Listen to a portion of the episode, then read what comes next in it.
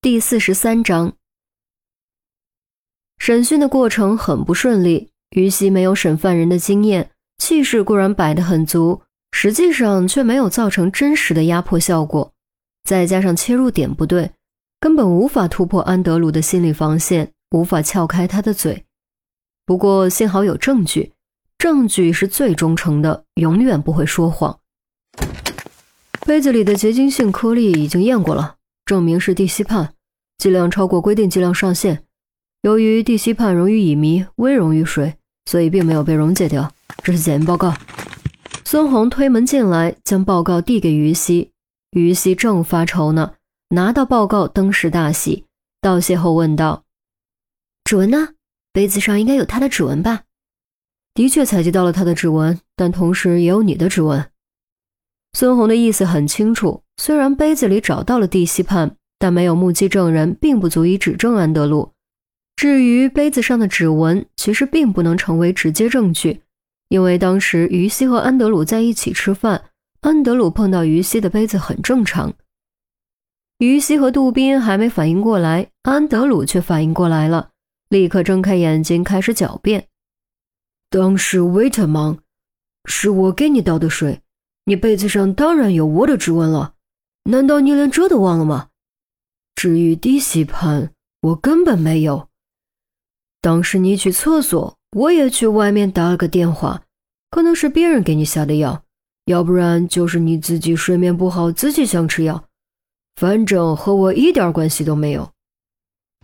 你胡说！于西拍案而起，气得脸都红了。他此时真后悔，为什么要答应安德鲁去吃饭。为什么要好面子和钟离赌气？如果不赌气，不答应安德鲁，后面的事情也就不会发生。我没有胡说，是你冤枉我，针对我。我真心想和你交朋友，你为什么要这样对我？为什么？Why？安德鲁越装越像，无辜的就像是个纯洁小天使，反咬一口，开始质问于西：“你。”于西气得手都在抖，他真恨不得冲上去狠狠抽安德鲁耳光。可他知道自己不能这么做，他不能为了这种禽兽脱下他心爱的警服。你还不放了我？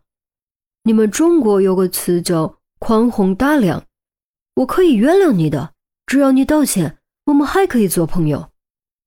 安德鲁打蛇随棍上，继续刺激于西。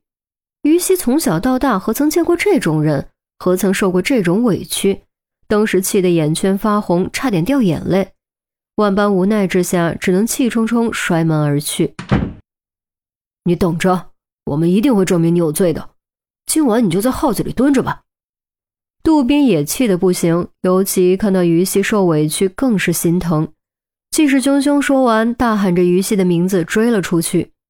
孙红叹了口气，走到安德鲁面前，踢了下椅子。胆子不小啊，魔爪都伸到警察头上了。我哪知道他？安德鲁意识到说错话，连忙改口：“别想套我话，我什么都不知道。我们中国还有句话：人在做，天在看，举头三尺有神明，听过吗？”孙红冷笑着说：“听过。我头顶有上帝看着，我当然不会做坏事。”亏心事做多了会遭报应的，而我们刑警就是你们的报应。我们走着瞧。说罢，孙红离开，回到大办公室，于西将自己扔在椅子上直喘气，肝火上燎，口干舌燥，抓起水杯刚想喝水，偏偏水杯也和他作对，里面居然空空如也。盛怒之下，邪火上头，于西差点将无辜的水杯摔碎。幸好杜宾及时拦住，才没有酿成惨剧。禽兽一只，不值得你生这么大气。冷静，冷静，他跑不掉的。杜宾将水杯按下，安慰道：“其实他也很生气，但现在不是发泄的时候，否则等于给于西火上浇油。”唉，简直就是个畜生！于西用力踢了办公桌一脚，结果疼得直抽冷气。更畜生的我都见过，干我们这行你必须得适应，不然啊，早晚被活活气死。杜宾强笑着说：“脚尖的疼痛让于西稍微冷静了些，深深吸气，然后徐徐吐出。唉，道理我当然明白，可我就是控制不住。世上怎么会有这种人？没这种人，我们可就要失业了。我们存在的意义不就是抓这种人吗？所以还是想想怎么补全证据链吧。只要证据齐全，迷那啥未遂也够他喝一壶的。碍于于西的面子，杜宾没有将那个字说出口。不过于西却从那个未出口的字得到了启发。这厮这么镇定，肯定不是初犯。只要找到以前的受害人，不就可以指证他了吗？道理是这么个道理，可如果以前的受害人不肯指认呢？你想想，这家伙是第一次被抓，为什么以前一直能逍遥法外呢？于西想了想，不由恼火的又踢了一脚办公桌。唉，遇到那种事，受害人肯定会想着先保护自己。假设他手里还握着足以威胁到受害人名声的证据，受害人就更不敢报案了。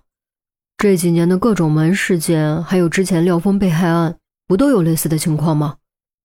于西本能掏出手机就要给钟离发短信，结果刚刚按亮屏幕又塞了回去，心中咬着牙暗想：“唉，没有钟离我就不能破案了吗？